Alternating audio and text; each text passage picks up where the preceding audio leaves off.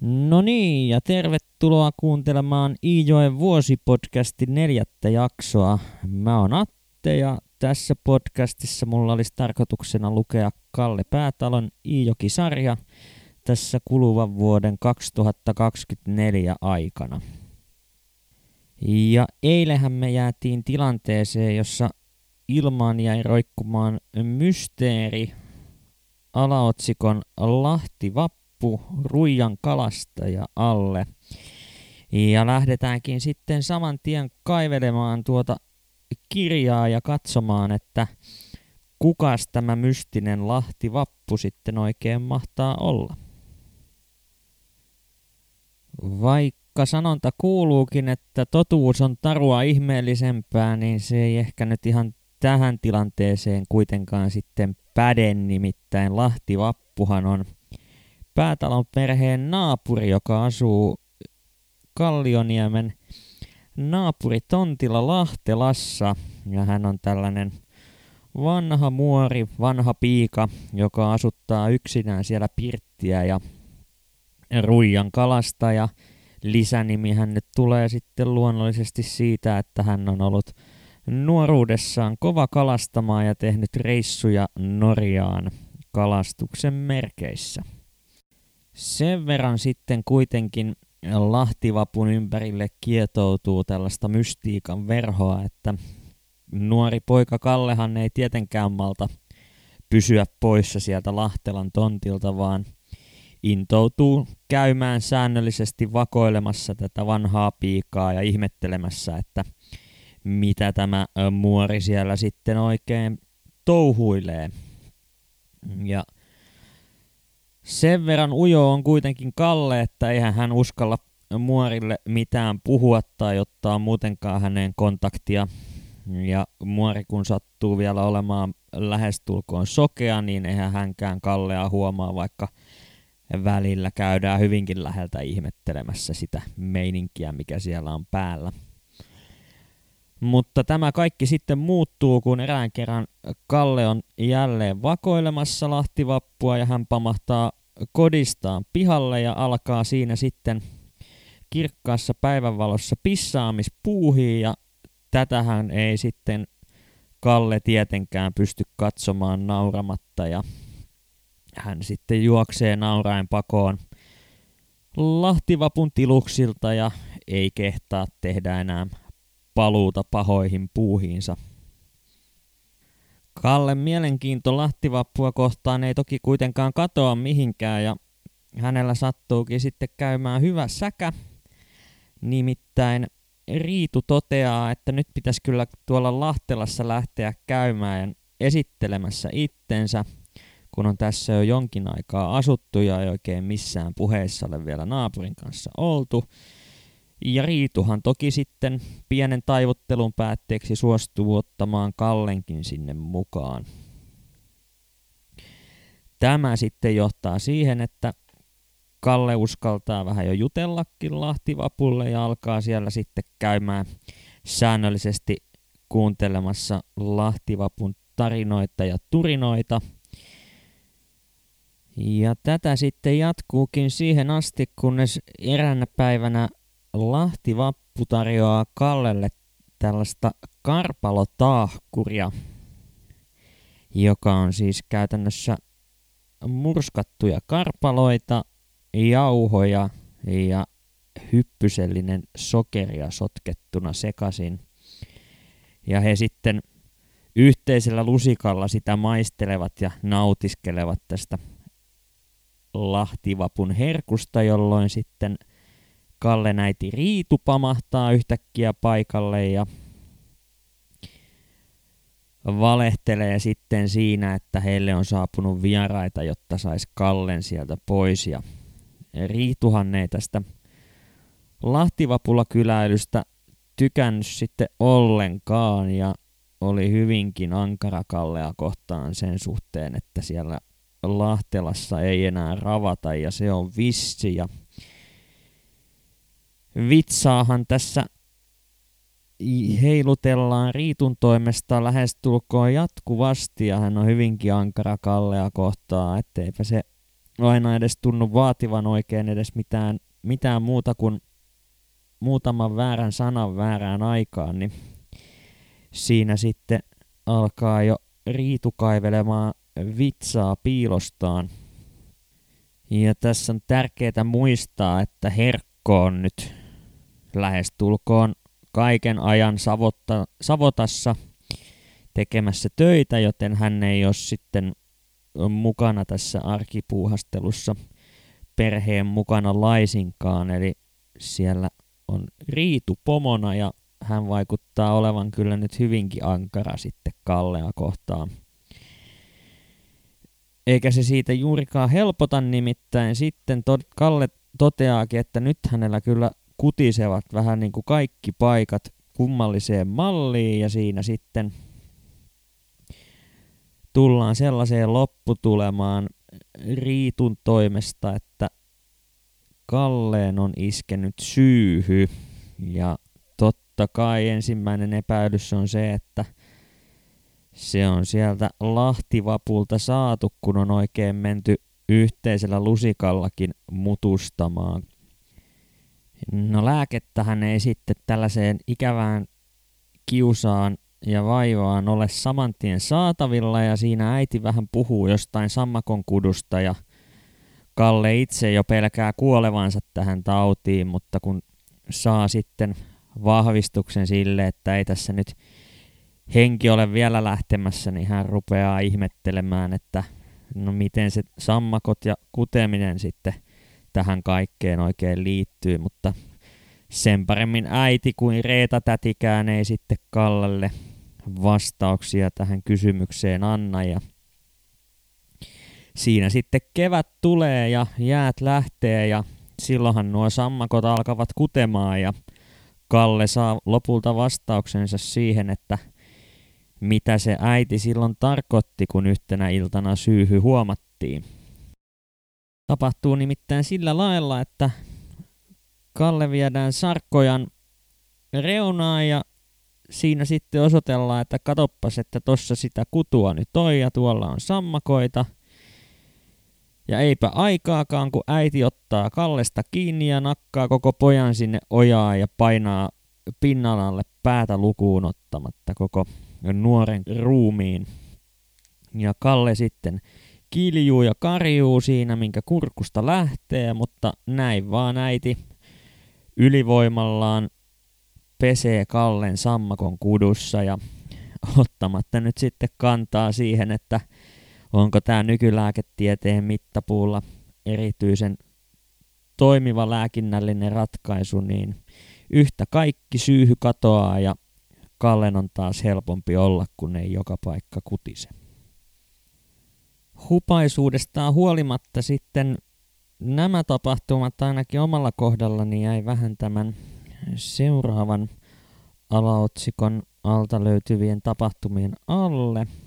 Otsikko kuuluu keväisillä soilla ja homma on se, että Kalle Muori eli hänen mummu eli isänsä Herkon äiti saapuu sitten Kallioniemeen käymään ja ottaa Kallen mukaan karpaloita poimimaan lähisoille ja siinä sitten Kallehan totta kai innostuneena lähtee ja voileivätkin pakataan mukaan ja käy hyvin pian ilmi, että mummu on sitten elänyt selvästi koko elämänsä näillä nurkilla.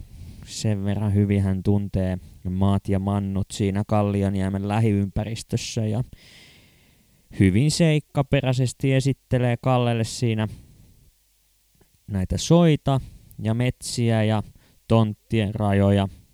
Ja Kalle ei voi muuta kuin kuunnella ihastuneena ja reippailla mummun perässä sitten karpaloita ehkä pikemminkin syöden kuin koriinsa poimien. Se, mikä tästä osasta sitten kuitenkin tekee hienon on se, että tässähän on jo kirjan alusta asti viitattu siihen, että joskus tällä päätalon perheellä on ollut se ihan ikioma päätalo, mutta ihan kauhean selvästi ei ole sitten kerrottu mitä siellä on tapahtunut ja Kallekin on kuitenkin jo tässä vaiheessa yli kolmevuotias, kun ollaan jo sitten taas kesän puolella. Itse asiassa jo lähemmäs kolme ja puolivuotias ja hänkään ei sitten selvästikään vielä tiedä, että mitä päätalolle on tapahtunut, mutta nytpä sitten mummu päätyy asiasta Kallelle kertomaan ja kuunnellaanpa mitä mummulla on sanottavaa.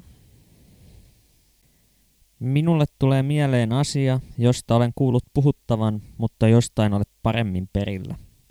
Miksi te ämmi lähitta pois päätalosta, sillä lailla maalimalle? Ei me olisi lähetty, mutta kun oli pakko. Kyllä se lähtö oli siksi raskas askele, että eipä meinaa unehtua. Mitä kun Aukusti, vaarisi, teki siihen asti koko ikänsä kotonaan töitä, ja kun piti lähteä, ei saatu matkaa muuta kuin märät lapset. Meillä kun oli silloin jo kymmenen jälkeläistä.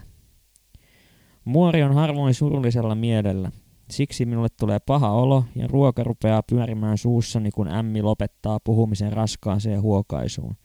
Käännyn katsomaan ämmiä, joka katselee välkkyvää vettä kohti. Mummun silmämunat ovat märkinä ja rystynen nousee pyyhkäisemään laihaa poskea. Olen syönyt toisen voileivän kokonaan ja aloittanut uuden. Nostan voileivän mummun kasvojen eteen. Syö, ämmi, tämä voileipä. Muori kääntyy katsomaan. Kasvoille nousee hymy, kun hän punauttaa päätään. Ei ämmillä ole nälkä. Syöhä, että sinusta kasvaa vyöremies. Mieleni fukkautuu, että meillä on nyt oma koti, eikä meidän tarvitse enää asua huonemiehenä ihmisten nurkissa. Ämmi katselee joille päin ja jatkaa puhumista hiljaisella äänellä. Vaikka ei se päätalossa talosilla oleminenkaan ollut hääviä, nälkää ja puutetta. Mitä kun tuli lapsia lähes joka vujelle. Sitten palo vielä kaiken kukkuraksi päärakennus, josta... Onko päätalo palannut? On, on. Siitä nyt on kolmisenkymmentä vuotta. Jussi oli silloin kätkyt lapsena ja sitä pelastaessa ukko poltti nehi silmänsä. Augustilla ei ollut alakujaankaan raponen näkö. Siitä asti ukko on joutunut elämään puolisokkean. Olen tiennyt, että ukkelilla on huono näkö. Siitä on puhuttu, ja olen huomannut vaarin kävelevän kumman selkäkeikkona, aivan kuin joka askeleella tunnustelisi, mitä esteitä tai kuoppia edessä on. Silti olen nähnyt hänen kävelevän päin puita ja maahan pystytettyjä tolppia, ja lakkari kelloa vaari katsoo viemällä sen melkein silmäkuoppaansa. Miten se vaari poltti silmänsä? Siten kun tormasi köökin läpi kamariin pelastamaan Jussia, vaikka talo oli jo yhtenä tulimerenä. Vaari sieppasi koko kätkyven kässiinsä ja juoksutti sen liekkiin haltussa olleen köökin läpi ulos. Kätky oli jo tulessa ja Jussille palo ylähuuleen vaha arpi. Onneksi pojalla ei palannut silmät. Siinä kuultiin katkelma huonemiehen pojan sivuilta 175 ja 176 ja kuten tarkkakorvasimmat ehkä saatto huomata, niin eihän tämä mummun, eli ämmin vastaus nyt ehkä välttämättä sitten kuitenkaan ihan vastannut tuohon Kallen kysymykseen. Ja Kalle joutuukin sitten kysymään vielä hetken päästä uudestaan ämmiltä, että mitä sille päätalolle nyt sitten oikein tapahtui. Ja kävikin ilmi, että Vaarin isä ja äiti ovat sopineet sitten, että elatustaan vastaan nuorin poika Jani saa sitten asuttaa päätaloa ja siellä majaansa pitävä päätalon perhe joutuu sitten muuttamaan pois. Se on kyllä sanottava, että tässä Ämmin ja Kallen välisessä sananvaihdossa Päätalo mun mielestä osoittaa taitonsa kirjailijana kuvaamalla sitä tunnetta, mikä Ämmin tarinan taustalla on, niin pikemminkin sitten kaiken muun kuin sen suoran tarinan kautta, että se välittyy todella hienosti kyllä tosta, että ei ole helppoa tuo puhuminen noista asioista Ämmille, vaikka hän siinä tilanteessa vähän vähätteleekin tätä koko asiaa. Ja en nyt viitti tähän lukea sivutolkulla lainat, lainauksia tuosta kirjasta, joten suosittelenkin ehdottomasti lukemaan tämän kohtauksen suoraan sieltä huonemiehen pojan sivuilta. Mutta se karpalon poimintareissu kuitenkin jatkuu ja ihan näin synkkiin tunnelmiin ei kuitenkaan tätä tämän päivän jaksoa päätetä, nimittäin Kalle ja mummu eksyvät Tyräjoen varrelle ja siellä he sattuvat törmäämään Simosen Simppaan. Ja Simpalla on sitten mukanaan tyttärensä Elle, joka on Kallea useamman vuoden vanhempi, mutta Kallea itseään lainatakseni on kuitenkin höpöstellyt hänen kanssaan useampaan kertaan Simppalassa, eli Simosen Simpan kotitalolla. Siinä sitten Kalle kuitenkin intoutuu tekemään pienen mutkan matkaan ja lähtemään Ellen kanssa tutkimaan läheisiä autiotaloja ja Kalle vaikuttaa olevan kovinkin viehtynyt tästä Ellestä ja hänen seurastaan. Ja he sitten kulkevat käsi kädessä taloon autioon ja löytävätkin sitten yhdestä näistä taloista tällaisen kärppiä varten rakennetun ansan, eli Killeron, ja siinä sitten Elle, joka vanhempana tuntee myös tämän Killeron toimintamekanismin, niin Ellepä siinä sitten esittelee Kallelle tämän Killeron toimintamekanismin, eli siinä on kaksi pölliä päällekkäin ja sitten sinne asetetaan sellainen ansa keppi tai mikäli tikku, joka pitää sitten pöllit sopivasti rakosallaan, jotta sinne mahtuu kärppä. Syötiksi asetetaan vähän lihaa ja kun kärppä sitten eksyy ansaan, niin hyökätessään lihakimpaleen kimppuun, niin laukaisee tämän kepin ja jää sitten päälle putoavan pöllin alle. Kaikki hyvä kuitenkin loppuu aikanaan ja niin myös Kallen ja Ämmin reissu on tulossa päätökseensä. Siinä kun Elle ja Kalle palaavat sitten Simosen, Simpan ja Ämmin luoksen, niin Simppa on siinä lahjoittanut muutaman hauen ja oli siinä ahvenia ja säynävääkin, jotka ämmi sitten ilomielin ottaa vastaan ja tässä vähän annetaan sitten ymmärtää, että Simppa on vähän tällainen hyvän tekijä tässä ruokahuoltohommassa, että ei ole ensimmäinen kerta, kun häneltä saalista saadaan lahjaksi. Ja Kalle ja Ämmi kiittävät kaloista ja päätyvät lähtemään kotia kohti ja siinä pitkän päivän päätteeksi Kallelta sitten alkavat jo voimatkin vähän ehtymään, joten sitten suunniteltua kierrosta soiden läpi ei enää tehdä, vaan palataan lyhintä reittiä kotiin. Mutta tässä oli sitten nämä makupalat huonemiehen pojan sivuilta tälle päivälle ja huomenna me sitten jatketaankin romaanin neljännen luvun alusta ja siellä alaotsikko kuuluu niin, että susikoron vuodet. Eli huomenna sitten selvitellään, että millaisista vuosista puhutaan. Joten mä totean tässä vaiheessa, että kiitos kun jaksoit kuunnella tänne asti ja jatketaan sitten huomenissa. Moikka!